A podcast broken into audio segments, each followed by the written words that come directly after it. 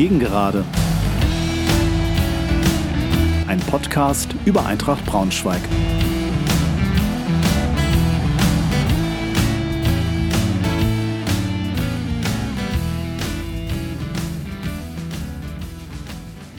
Hallo und herzlich willkommen zur neuen Folge meines Podcasts. Ich freue mich sehr, dass ihr wieder dabei seid. Heute dreht sich alles um den 14. Spieltag, unser Heimspiel gegen die Schanzer. Ich stelle zunächst die Ausgangssituation dar, berichte über die Aufstellung sowie die Ereignisse der ersten und zweiten Halbzeit, fasse das Ganze einmal zusammen und versuche mich an einer Analyse des Spiels. Ich überlege mir, was mich nachdenklich stimmt, aber auch, was mich hoffnungsfroh stimmt, bevor in mir mal wieder der Tribünentrainer spricht. Heißt, was ich machen würde, wenn ich Christian Flüthmann wäre. Zum Abschluss gibt es den gewohnten Ausblick auf das nächste Spiel. Wenn ihr meinen Podcast schon mal gehört habt, dann wird euch dieser Aufbau nicht groß überraschen. Aber heute ist dann doch irgendwie alles ein bisschen anders, denn ich werde in meinem Podcast ganz andere Schwerpunkte als sonst setzen. Lasst euch einfach überraschen.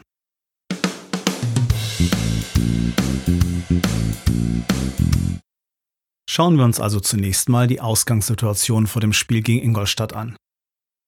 Ingolstadt kommt als Tabellenfünfter an die Hamburger Straße. Zuletzt hatten sie ein Spiel gegen Münster nach einem 0:2 noch gedreht und mit 3:2 gewonnen. Davor gab es ein 1:1 in Chemnitz, einen hohen 5:1-Sieg bei Großaspach und ein 0:0 Unentschieden gegen Unterhaching. Ihr gefährlichster Spieler ist ihr Kapitän Stefan Kutschke mit 9 Scorerpunkten. Eintracht hatte nach 5 sieglosen Spielen ein 3:1 in Großaspach eingefahren und endlich wieder gewonnen. Zum Zeitpunkt des Spiels war Eintracht auf Tabellenplatz 3.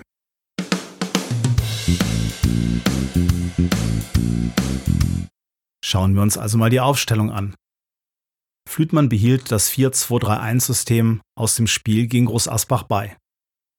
Nkansah und Schwenk kamen für den gelb gesperrten Becker sowie Amade ins Spiel und damit sah die Aufstellung so aus.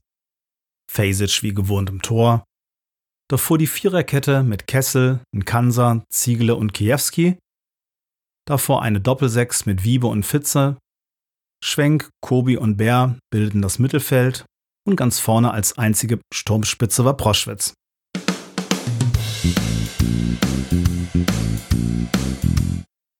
Dann also mal hinein in die erste Halbzeit gegen Ingolstadt.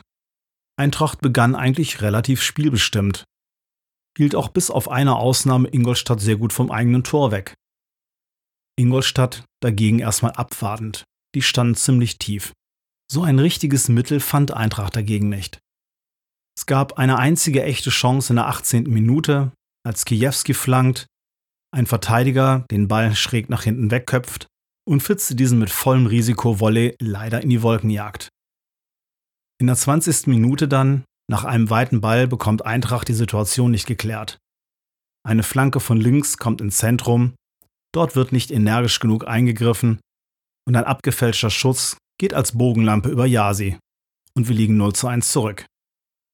3 Minuten später, Ecke von rechts, Antonitsch steht völlig frei und versenkt den Ball schön mit einem Flugkopfball. 0:2. Wieder 3 Minuten später. Kurzweg vernascht Kessel links, schiebt von der Grundlinie den Ball an den Elfmeterpunkt zurück. Talhammer kann sich die Ecke aussuchen und schiebt locker ein. 0:3. In der 32. Minute verhindert Jasi dann auch noch Schlimmeres, als Kutschka allein vor dem Tor auftaucht und er mal wieder rettet. Dann muss auch noch Bär ausgewechselt werden. In der 40. Minute nach einem Zusammenprall hat er offenbar einen Brummschädel zurückbehalten. Für ihn kommt dann Feigenspahn. So geht es mit einem ganz üblen 0:3 in die Pause.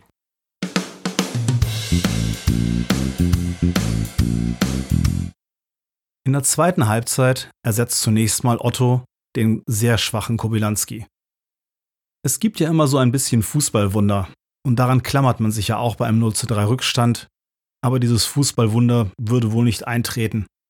Das wurde in der 53. Minute klar, als Nkansah mit einer wirklich üblen Grätsche die rote Karte sah.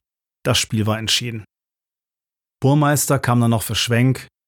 Die einzige Chance für Eintracht stammte aus der 84. Minute. Feigenspahn nach einer ganz ordentlichen Kombination trifft leider nur die Latte. Es blieb der einzig sehenswerte Angriff von Eintracht in der zweiten Halbzeit. Und relativ zum Schluss verhindert auch noch Jasi mit zwei Glanztaten Schlimmeres. Das Spiel geht sang- und klanglos 0:3 verloren.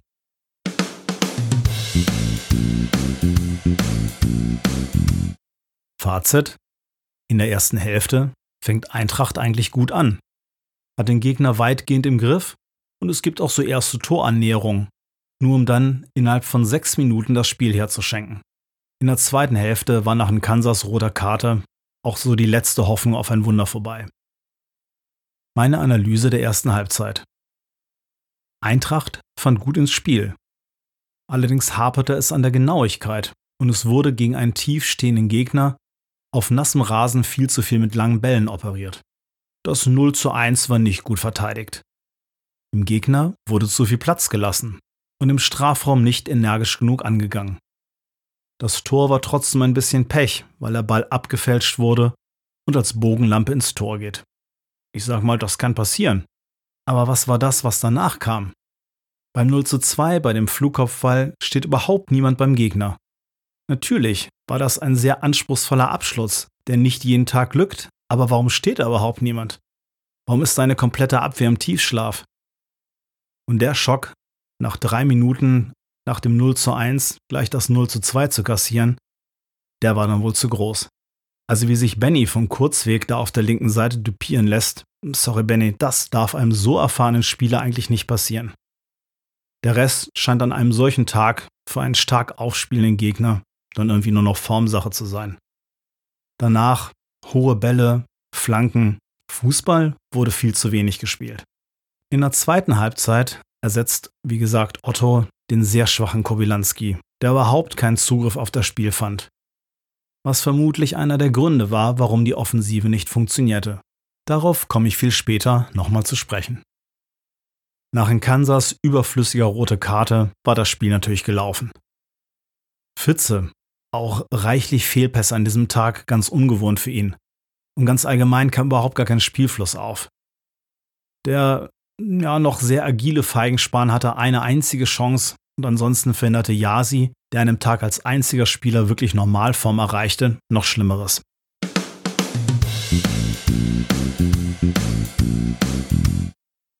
Kommen wir nun dazu, was mich nachdenklich stimmt. Das ist gar nicht mal so die Niederlage. An diesem Tag lief irgendwie alles schief. Und Ingolstadt hatte dagegen auch noch einen Glanztag erwischt. Die waren ja wirklich gnadenlos effizient. Was mich nachdenklich stimmt, sind 3 Sachen. Erstens: Spielerisch kristallisiert sich ein Muster heraus. Das ist jetzt auf jeden Fall vereinfacht. Aber ich behaupte, dass ich vom Kern her richtig liege. Es gibt jetzt zu allem, was kommt, Gegenbeispiele, aber als Grundmuster taugt das was. Gegen tiefstehende Gegner haben wir Schwierigkeiten, Chancen zu kreieren. Bislang laufen solche Spiele dann so, dass wir einige richtig starke spielerische Momente haben, die wir dann eiskalt ausnutzen. Über Effizienz habe ich ja schon öfter mal gesprochen. Hier hilft uns die individuelle Klasse von diversen Spielern aus unserem Team weiter. Hat der Gegner vorne einen guten oder wir hinten einen schlechten Tag, wir erinnern uns an die Pleiten-Pech- und Pannen-Serie zu Saisonbeginn, bekommen wir echte Probleme. Zudem scheint zu Hause irgendwie eine Drucksituation für die Spieler zu herrschen. So viele erste Halbzeiten waren einfach nur schlecht und wurden erst in der zweiten Halbzeit korrigiert. Spielt der Gegner dagegen zu Hause, will er das Spiel machen. Das scheint uns entgegenzukommen. Das zweite, was mich nachdenklich stimmt: ein moderates Pressing, also bereits ein moderates Pressing, stellt uns ebenso vor Probleme, weil die spielerische Ruhe fehlt, um sich daraus zu befreien. Stattdessen gibt es dann lange Bälle. Hier fehlt Bernd Nerik einfach brutal und Fürstner ebenso. Viel hängt an Kobi und seinen genialen Momenten. Kobi muss sich noch viel aktiver einbringen, auch mehr arbeiten, sich noch mehr anbieten. Das ist mir alles viel zu wenig, was der kommt. Der Junge hat alles und setzt es nicht ein. Das dritte, was mich nachdenklich stimmt: dieser Druck. Der Druck, der zu Hause herrscht, diese schlechten ersten Hälften zu Hause. Wir brauchen zu Hause Geduld, und zwar auch als Zuschauer. Diese Art zu spielen ist nun mal unser Spiel.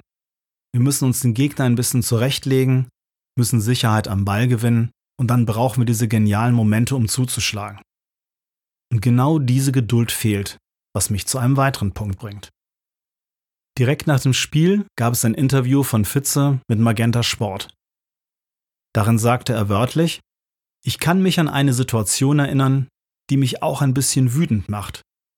Wo wir halt gespielt haben und dann gibt es auch aus dem Spiel heraus mal einen Pass zurück zu unserem Torwart. Nicht alle, aber viele Zuschauer fangen dann an zu pfeifen.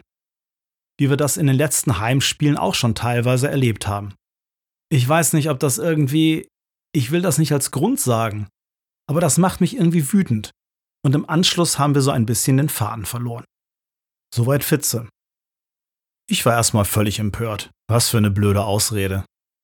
Wenn ich aber nicht nur dieses Spiel Revue passieren lasse, ist das genervte Aufstöhnen und Pfeifen bei Rückpässen schon auffällig. Fitzke mit seiner Erfahrung betont erneut: Die Unterstützung des Publikums ist wichtig, das hat Einfluss. Am Ende ist es fast zweitrangig, ob Fitzke einfach mal Dampf ablassen, vom Team ablenken wollte oder ob das wirklich Einfluss auf das Spiel hatte. Wenn wir es nicht schaffen, während des Spiels unser Team bedingungslos zu supporten, sollten wir vielleicht einfach zu Hause bleiben. Was ich überhaupt nicht abkann, Sprüche wie „das sind Profis“ und „dann sollen die besser spielen“ oder „die müssen erstmal vorlegen“. Oder was spielt er denn auch zurück? Vielleicht lassen wir die Jungs einfach mal 90 Minuten ihr Ding machen.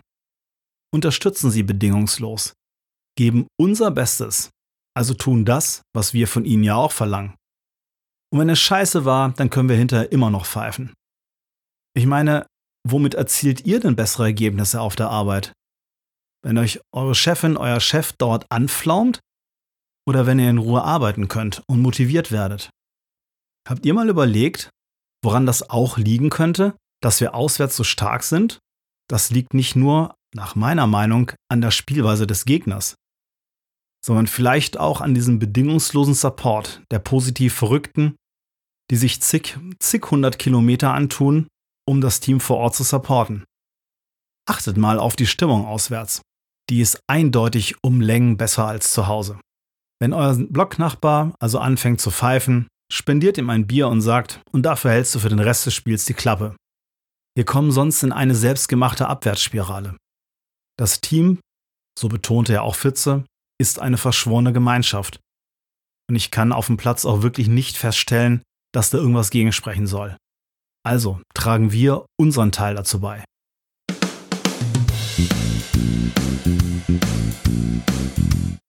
Was mich hoffnungsfroh stimmt: Es sind alle Zutaten da, um weiter oben mitzuspielen. Und es ist weit und breit kein Überteam zu sehen. Jeder kann in dieser Liga jeden schlagen. Rostock hätte an diesem Spieltag an uns vorbeiziehen können, verliert gegen Jena. Jena nach 14 Spieltagen mit dem ersten Saisonsieg. Was mich auch hoffnungsfroh stimmt, ist die potenzielle Rückkehr von Nerik und Fürstner. Gerade Nerik fehlt unserem Spiel so brutal. Aber auch einer wie Fürstner hat gezeigt, was für einen Wert er für das Team hat. Also wenn die beiden zurück sind, dann sieht das Ganze schon mal ganz anders aus.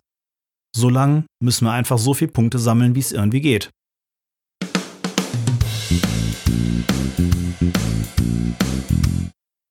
Okay, dann lasse ich mal wieder den Tribünentrainer in mir sprechen. Was würde ich tun, wenn ich Christian Flüthmann wäre? Ich hatte vorhin betont, wie wichtig Kobylanski für unser Offensivspiel ist. Was ich machen würde, mit ihm ein sehr intensives Gespräch führen. Kobi ist nun mal die Schlüsselfigur für die Art, die wir im Moment spielen können. Ich würde ihn fragen, was er erreichen möchte. Was sind seine Stärken? Was sind seine Schwächen? Wie kann er diese Stärken noch viel besser einbringen? Und wie kann er an seinen Schwächen arbeiten? Ich würde versuchen, ihn an der Ehre zu packen. Du kannst alles, aber du zeigst es nicht, weil du dich nur auf dein Talent verlässt. Schau dir mal, okay, das ist ein großer Vergleich, einen Cristiano Ronaldo an. Der ist immer als Erster beim Training und wenn die anderen schon unter der Dusche steht, dann trainiert er immer noch. Und zwar an seinen Stärken wie Freistöße. Also der ist nicht dahin gekommen, nur weil er ein großes Talent hat. Sondern das war viel harte Arbeit. Und Kobi, wenn du dir diese harte Arbeit sparen willst, dann wird das nichts.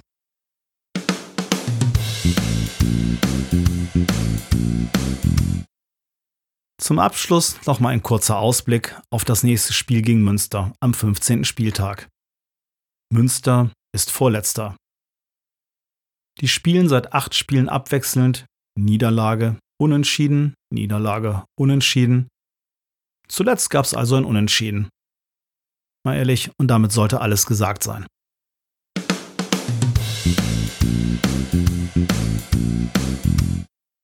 Okay, das war's schon wieder für heute. Ich hoffe, ihr hattet ein bisschen Spaß und seid auch beim nächsten Mal wieder dabei. Tschüss, macht's gut!